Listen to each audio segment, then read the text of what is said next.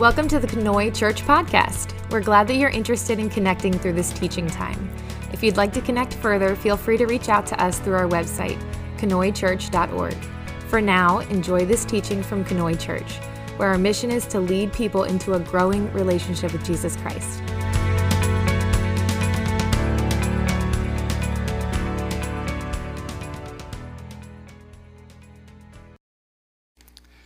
I, thought I'd tell you anyway.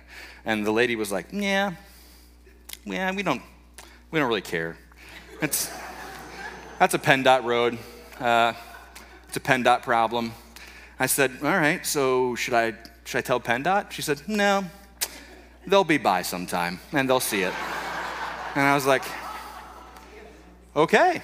I said, "Sounds good. I guess I'll check that off my list today then." And uh, anyway, I just, I was thinking to myself, you know, I, I don't know. Like everybody has different uh, thoughts and experiences when it comes to the Bible. And, uh, and for some of us, the Bible is this thing that, you know, we grew up with. And so uh, we were taught that this thing is really important. It's a guiding thing for our life. And the lessons therein and the words that it said mean something really deep, really important, and, uh, and we need to live our lives by these words. And, and for some of us, we, we weren't taught that at all. This thing was not a part of our upbringing. Other people, maybe, but us, not so much. Uh, for us, this was, this was somebody else's problem. This was somebody else's road sign. This was somebody else's thing to deal with. Uh, and so, so this morning, you know, as we, as we engage in the story of Easter, for a lot of folks in the world of church and in the world of Christianity, Easter is arguably the biggest deal in the year, right? Easter and Christmas, these are our, these are our biggest things. And for a lot of people out there, uh, it, maybe it doesn't matter at all. That's somebody else's road and somebody else's road sign, okay? Um, so this morning, what I want to do is I want to take our morning to just read the story of the resurrection. I want to talk a little bit about it, but mostly I just want to I want to read it. And, and I want to point out just a couple of things that I think are important for us to know so that we don't miss them. Um, and I'm hoping you'll walk away knowing why there's some significance here. And, and maybe there are things you've heard before, and I might not say something new to you this morning. But maybe you have gone through life um, thinking that this is somebody else's road sign. And just perhaps this morning, I might be able to help you see why it's your road sign. Um, and that's my hope. Just maybe it's your road sign. So if you have a Bible this morning, I want you to open up to John 20. If you don't have a Bible this morning, there are Bibles in these chairs. You know, there's like a special secret little pocket in these chairs. And in those pockets are these Bibles. And if you don't own a Bible, you can take one of those and keep it. Um, we want you to do that. Uh, Brad said I can give away as many of these Bibles as I can. Um, so keep it, take it, it's yours. They're brown. If you take a Bible that's not brown, you probably took your neighbor's Bible, so don't take that one. But if you find a brown Bible, that is yours to keep. Um, but we're in John chapter 20, and that's where we're going to stay this morning. Uh, and, and so, what I'm going to do is we're going to just read a little bit, I'll say a couple of things about the passage and we'll just move on and we'll just keep talking about it this morning. It's going to be on the screen, so if you don't have the Bible out, that's okay. We're going to throw it up on the screen for you too. So, lots of different ways to engage the text this morning. But one of the things that I think is important for us as Christians uh, at this church, uh, part of our denomination, our family of churches, is that we do dig into the Word. Uh, it, is, it is great for us to talk about um, topical things but it is really important for us to also be grounded in Scripture uh, because the Word of God is important to us. Uh, if we're not grounded in this thing, then we're grounded in something else. Uh, and that something else could be anything. But this thing is what we should be grounded in. So that's why we're going to take some time and just dig into the story this morning. This story is the story of the resurrection of Jesus. And that is what we're here to celebrate. That's what Easter is all about. So that's why we're choosing this story. And so all the stories, the past couple weeks that we've been talking about, have led up to this moment. We've stayed in the Gospel of John, which was written by a guy named John, a disciple of Jesus. Uh, um, and so this disciple happened to be the disciple who lived longer than any of the other disciples. And that's one of the really neat things to know about John.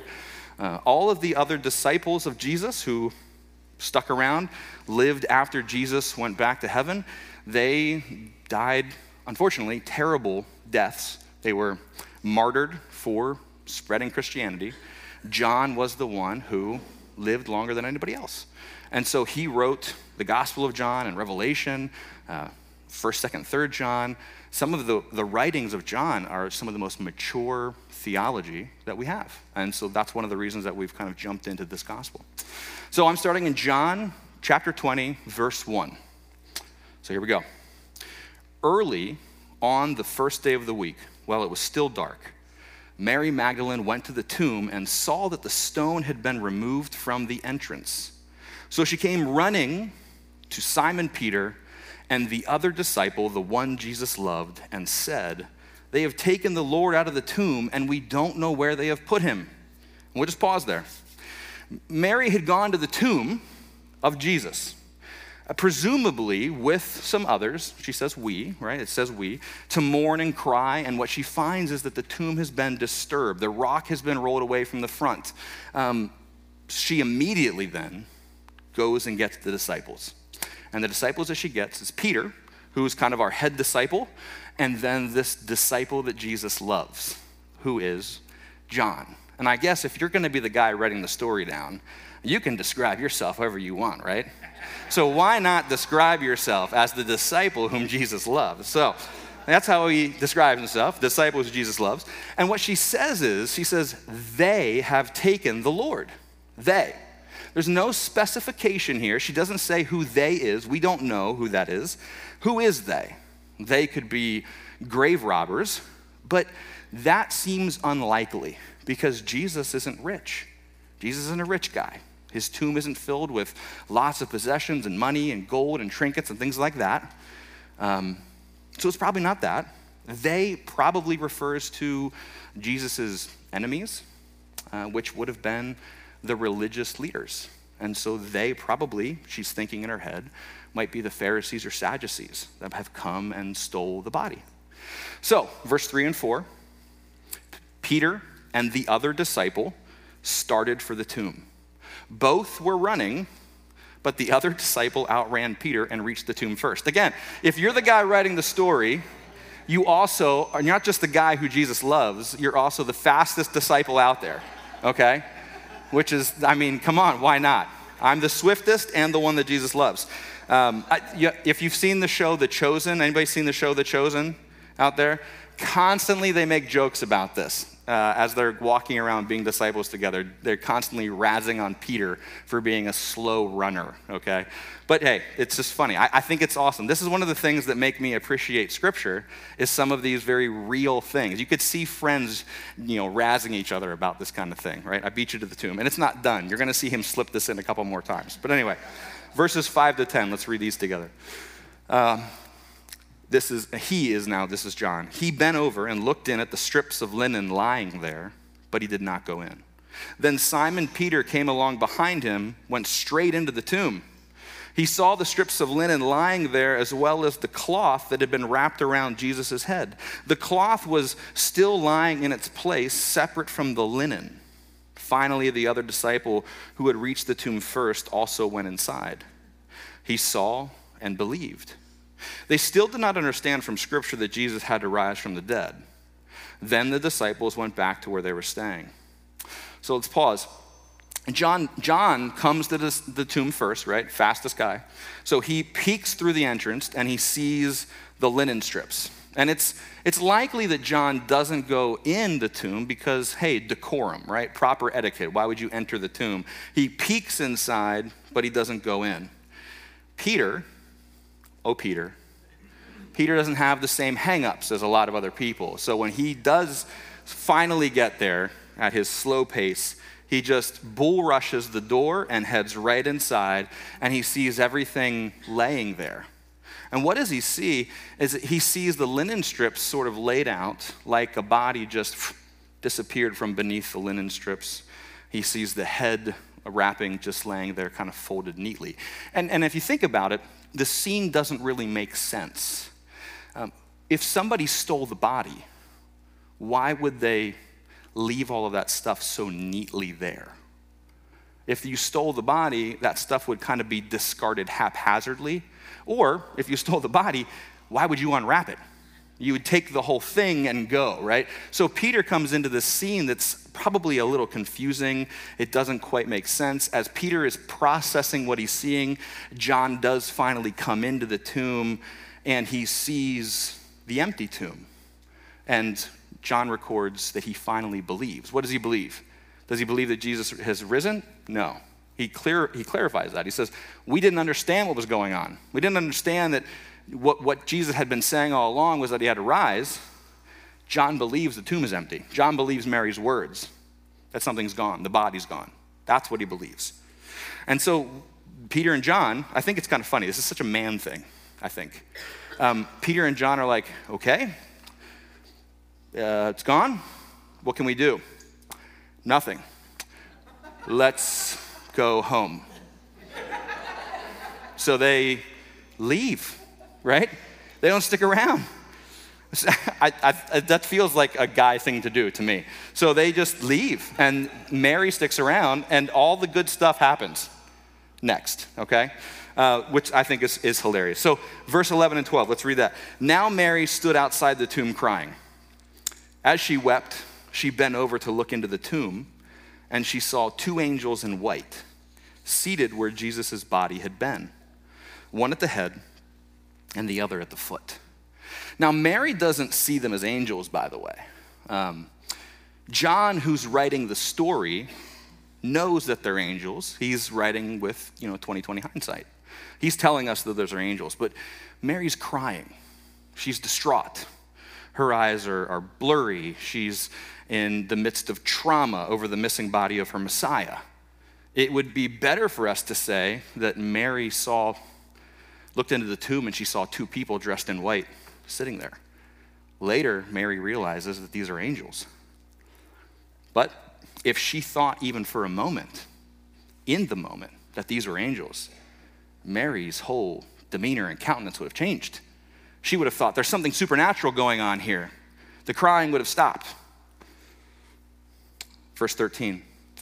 They asked her, the angels asked her, Woman, by the way, that's not offensive. That would have been a proper way to address a woman back then.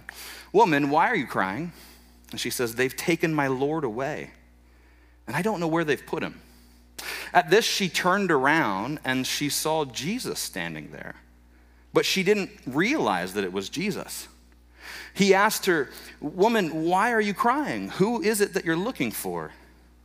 Thinking that he was the gardener, she said, Sir, if you have carried him away, Tell me where you've put him, and I'll get him. And we'll pause again. I, I can't say this enough. I'm, Mary is in, in the deep pain of tragedy, um, of the crucifixion. The crucifixion just happened days ago. Mary's present at it, she watched it. She's now in the trauma of, of knowing that the body is missing. Somebody robbed the grave and the body is gone. She doesn't even ask, why are there people sitting inside the tomb? She's just focused on the fact that the body's gone. She can't find her Lord. And then when she's looking into the tomb, she turns and she sees another person. And the writer of our gospel tells us that this person is Jesus. But again, Mary has no idea that this is Jesus. Through all of that trauma and all of that tragedy, through the blurry eyes of crying, she thinks that it's the gardener and I mean, she says to the, to the gardener, if you took the body, tell me where it is and I'll go get it. Now, tell me how she expects to be able to go and get a full grown man's body and then put it back. She's not thinking clearly. I mean, she is, if you have ever been in grief, trauma, tragedy, and all of that, you can imagine the place mentally where Mary's at. She's not thinking clearly. And that's, I want to just pause for a moment because the next verse is, I think, really important and really essential. Verse 16 is, is huge. The next verse tells us something really important, and we're going to see it in more than one place in Scripture. Something I want to highlight for you this morning. It's something that I've found to be really powerful. Even though Mary is going through all of this trauma and tragedy and grief, even though she misses the angels and misses the identity of the man in front of her and thinks that it's the gardener, she thinks she can move this full grown man's body. There's one thing that snaps her out of it in just a moment. One single thing. It's her name. Jesus, in verse 16, Jesus is going to say, Mary. And all of a sudden, she's brought right out of all of it. See, names are never accidental in Scripture their, their meanings matter constantly. Um, the name Adam in Scripture means earth or ground. It comes from the same word that means ground. And, and why is that? Because Adam is the first man created, and he's created from the dirt of the ground. The name Jacob. Jacob means heel grabber. Jacob was a twin of Esau, and the story of their birth is that when he was being born, he was holding on to the heel of his brother as they were born, and so he was named Jacob, heel grabber. Um, Abraham's first son was named Ishmael, and uh, Ishmael is a, a name that means God will hear. And if you can remember the story of, of his mother, his mother ran away from Abraham's camp because she was being abused. And God came to her and said, I see you. I see what's going on. Name your son Ishmael because I hear you. Names have always mattered in Scripture. And, and, because names matter, there's this important tradition of also giving a new name in Scripture. Uh, so, so Jacob meant heel grabber, right? And, and that's not a nice name, actually. Heel grabber wasn't a kind name. Heel grabber was a name that really meant somebody who got in the way. Somebody that was always kind of grabbing at your coattails. Somebody was always grabbing at your back. Somebody was always trying to, to kind of have what you have. And if you know the story of Jacob, you know that Jacob stole the firstborn blessing. Jacob was constantly getting in the way. Jacob went and ran away, and then he lived with an uncle and he married the wrong woman and uh, Jacob got in his father's way, his brother's way. Jacob got in his uncle's way. Jacob got in his own way. And when Jacob finally decided to get right with God and then return to his family's home, no matter what the cost was going to be of coming back to his brother, even if his brother was going to kill him, Jacob met on the road an angel. And he wrestled with that angel all night.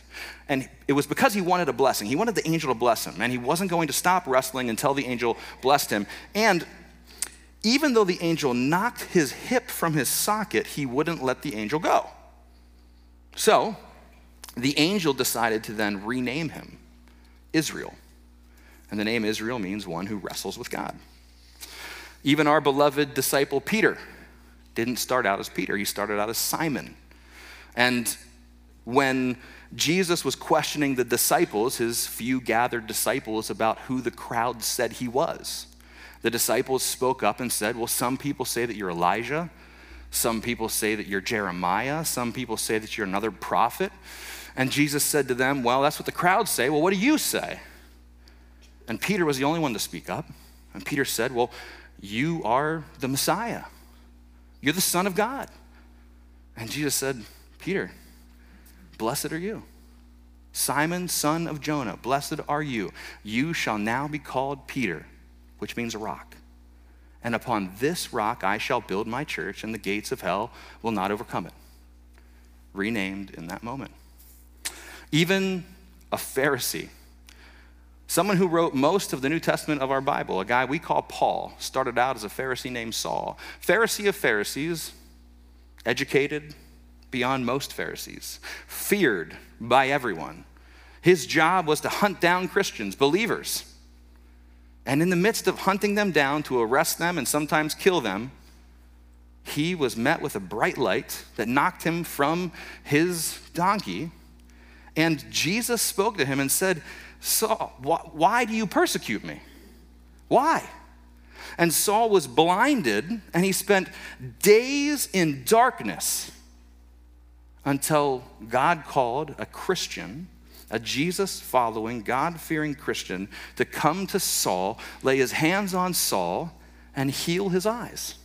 And when Saul's eyes were healed, instead of persecuting Christians, Saul decided to follow Jesus.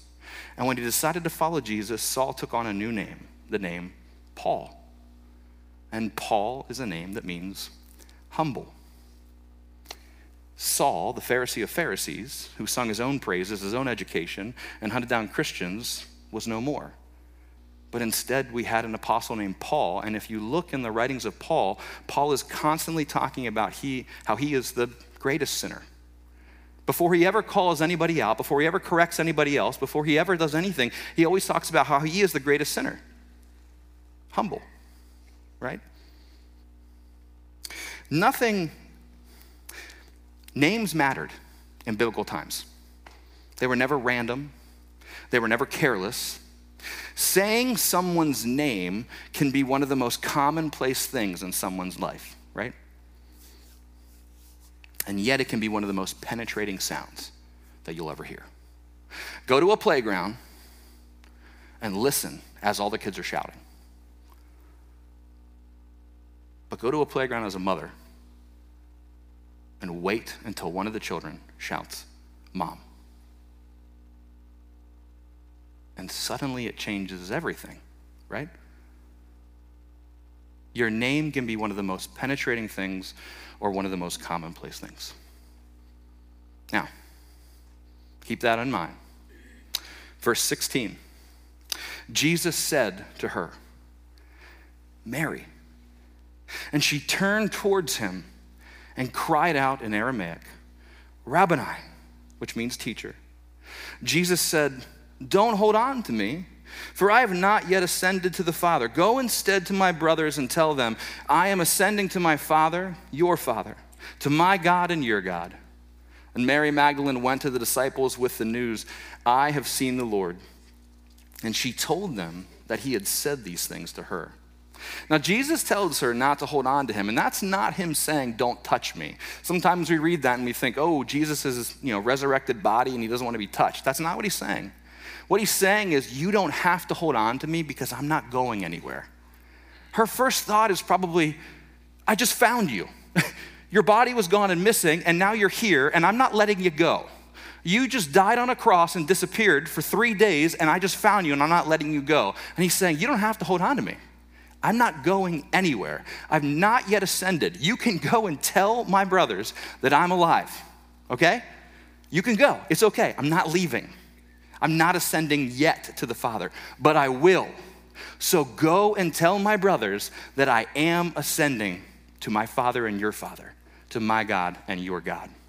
When Jesus tells Mary to go and share the news that he lives with the d- disciples, he makes Mary the very first evangelist. She's the very first proclaimer of the risen Christ. And I'm going to take the opportunity, because I don't get this opportunity very often, to say this.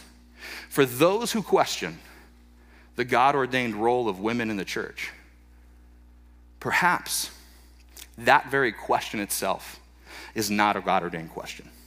Because Jesus did not stand there and wonder if Mary was worthy of taking that message. Jesus did not stand there and wonder if she was capable of taking that message. Jesus did not stand there and wonder if she was created, gifted, or able to take that message. Jesus stood there and saw his disciple, his follower, one of his created beings, and said, Take this message. And Mary heeded the call. It is that simple. And in taking the call, she became the very first evangelist. Verse 19. On the evening of that first day of the week, when the disciples were together with the doors locked for fear of the Jewish leaders, Jesus came and stood among them and said, Peace be with you. And after this, he said, after he said this, he showed them his hands and his side. And the disciples were overjoyed when, he saw, when they saw the Lord. Everything that Mary experienced at the tomb happened that Sunday morning. Everything that happens in this room happens Sunday night, same day. The doors are locked, and yet somehow Jesus gets in. We, we don't know a lot about what this resurrected body is like. That's something that we always wonder about, something we always talk about. People speculate about that. What we do know is that Jesus is somehow recognizable, and yet the wounds are still present, and yet a locked door cannot stop him. And the disciples are quite overjoyed to see him, as you can possibly imagine. Their teacher and their Messiah lives. Verse 21 and 23, these are the last verses that we'll read from the story. Again, Jesus said, Peace be with you. As the Father has sent me, I am sending you. And with that, he breathed on them and said, Receive the Holy Spirit. If you forgive anyone's sins, they're forgiven. If you do not forgive them, they are not forgiven. In each of the stories that we read leading up to John 20, in all of these, uh, this series that we've done, these I am statements, Jesus kept saying, kept repeating the same thing. He said, I have been sent by the Father for one reason, and that was that you might believe and have eternal life. He said it over and over and over and over. I have been sent that you might believe and then you would have eternal life. That you might believe and that you would have eternal life. Now, Jesus turns to the disciples and said, As I have been sent, I am now sending you. He's giving them the mission, He's passing the mission on to them. Sometimes we as Christians wonder what is our job? What is our mission? John simplifies it down. And this is one of the greatest things about John as an author, as a gospel. It's one of the reasons why when we give out one book, sometimes you'll see this, we give out just the Gospel of John. Because John simplifies things in a way that no one else simplifies things. The mission is quite simple, and sometimes we overcomplicate it. I don't know why we like to overcomplicate it. It's such a shame on us as a church, as a, as a bunch of Christians. We overcomplicate things. The mission is simple. Jesus said over and over and over, I have come that you might believe and you might have eternal life. And now, as I have come, I am now sending you that you might go into the world, help others believe so that they may have eternal life. Period. Full stop. End of story. And, and if you think that I'm oversimplifying it, you can actually jump down in chapter 20 because verse 30 clarifies why John even wrote the gospel. He says this Jesus performed many other signs in the presence of his disciples, which are not recorded in this book. But these are written that you might believe that Jesus is the Messiah, the Son of God, and that by believing you may have life in his name. Pretty simple we don't need to overcomplicate this thing. Jesus said, As God sent me, I am sending you. And then he goes on to say, And in order to help you do that, I'm going to give you a gift. I'm going to breathe on you. He said, Receive the Holy Spirit. And then he gives the Holy Spirit to the disciples. Now I can just, I can kind of picture in my head. Some people are like, ah, you know, Nick, I, there's some other stories in Scripture about the receiving of the Holy Spirit. I like those stories better. You know, like tongues of fire and things like that. Yeah, you know, those probably make a better movie. Um, but let me, let me tell you why I like this one a whole lot. This connects in a whole different way. I think, I think I can make the connection if you just give me a minute to do it. The Septuagint is this, it's this big fancy word but the Septuagint is the Greek version of the Old Testament. And um, they didn't call it the Old Testament then, they would have called it like the Hebrew scriptures, the Jewish Hebrew scriptures. About 300 years before Jesus lived, there were 70 or 72 Jewish scholars that got together and they translated the Hebrew scriptures to Greek. They did it because someone paid them to do it, somebody that was royal. Um, but also, it was a good idea because there were less and less people speaking Hebrew. By the time Jesus was born, a lot of Jews actually didn't read Hebrew anymore. Greek had taken over.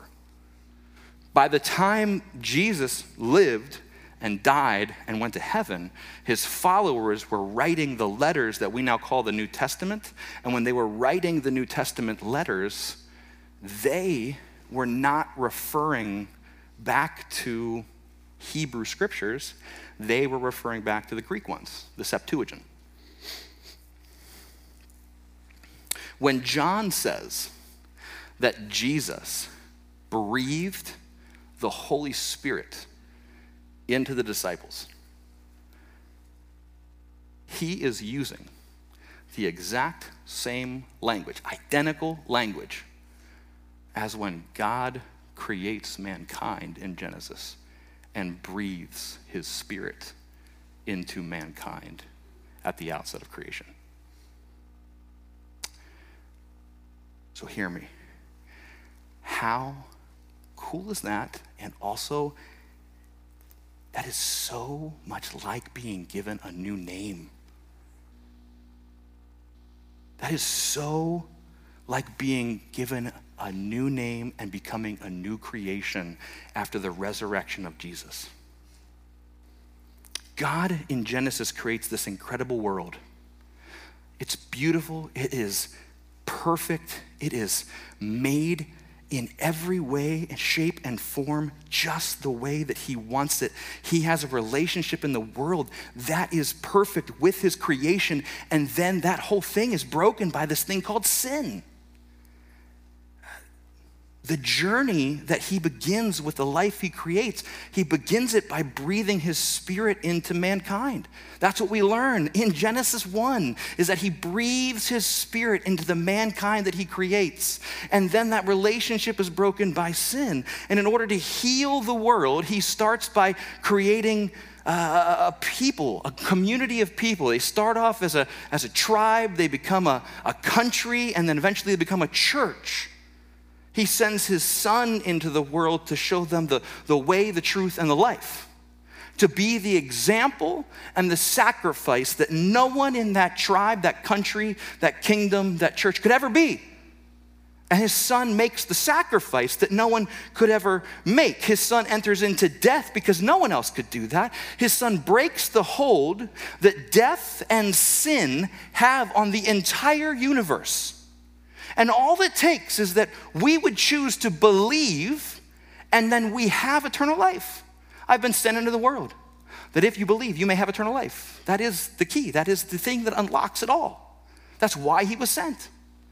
All we have to do is believe. Because Christ, the Messiah, the Son of God, cannot be held by the grave. He is raised from the dead. He re enters life. And in re entering life, he invites each of us into new life. And then, just like in that first moment at the outset of creation, when God breathes his spirit, life into the very first mankind, Jesus then, Christ, breathes Holy Spirit into his followers and sends them out into the world with a singular mission. Go, show the world the way, the truth, and the life that I showed you, that they may believe and that they may have eternal life. That, that is it. That second breath, that second Holy Spirit breathed into us, it is like being given a new name. I think Paul captures it in Second Corinthians. He says, Therefore, if anyone is in Christ, they are a new creation. The old is gone, the new is here. Jesus kept saying it over and over and over. I am here that you might believe. And if you believe, you will have eternal life. That is how the adventure begins. That's the beginning of the whole thing. There is so much adventure left. Sometimes Christianity and the church makes it seem like the adventure, the end, the finish line is believing in Jesus. If we can just get people to believe, then we've done our job. And I'm telling you, that is the starting line because the adventure just begins when you believe. There is so much good stuff left. Friends, just believe. Eternal life begins at that point, and there's a whole bunch of life and adventure just waiting for you. There's, there's just 30 seconds. One more connection I want to make because I think it gets even better. I think it, I think it, I think it helps answer that, that final question, the one I've been pushing this whole series on. Why do you follow Jesus? Why do you follow God? Why would you do that? I, I hope you have formulated an answer over these last number of weeks. Why do you follow Jesus? As a new creation, you are promised a new name. John also writes this book called Revelation at the very end of our Bible. And in Revelation, Jesus promises that he will give us a, a white stone with a new name on it. And it's a new name known only to you and God. It's not for anyone else to know, it's for you to know. God and you. It symbolizes that you are a new creation. And, and one of the most wonderful things about it is that it is given to you on a white stone because in biblical times, in the day and age of Jesus, an official or a judge who was presiding over a judicial case would show their ruling on the case by handing out a, a black stone for a guilty verdict or a white stone for an innocent verdict. And so when Jesus promises to give you a white stone with a name, a new name known only to you and Him, He not only gives you that new creation, new name, He gives you an innocent verdict. You are a new creation with a new name simply by believing, made possible because He is risen. He is risen. He is risen. Because he is risen, we too are risen with Holy Spirit breathed into us, with Holy Spirit given to us to send us into the world with mission. Not complicated mission, quite simple. A mission simply to share the good news that you have already been given, the good news that the work is done. You just get to be the bearer of the best news ever. Not the bearer of bad news, not the bearer to say, you've got to jump through a million hoops. The bearer of the best news to say, the work is complete. All you have to do is believe and eternal life is yours. And then you also get to be a bearer of that good news. And you're a new creation with a new name and a white stone as innocent. Why? Because he is risen. Then let's pray.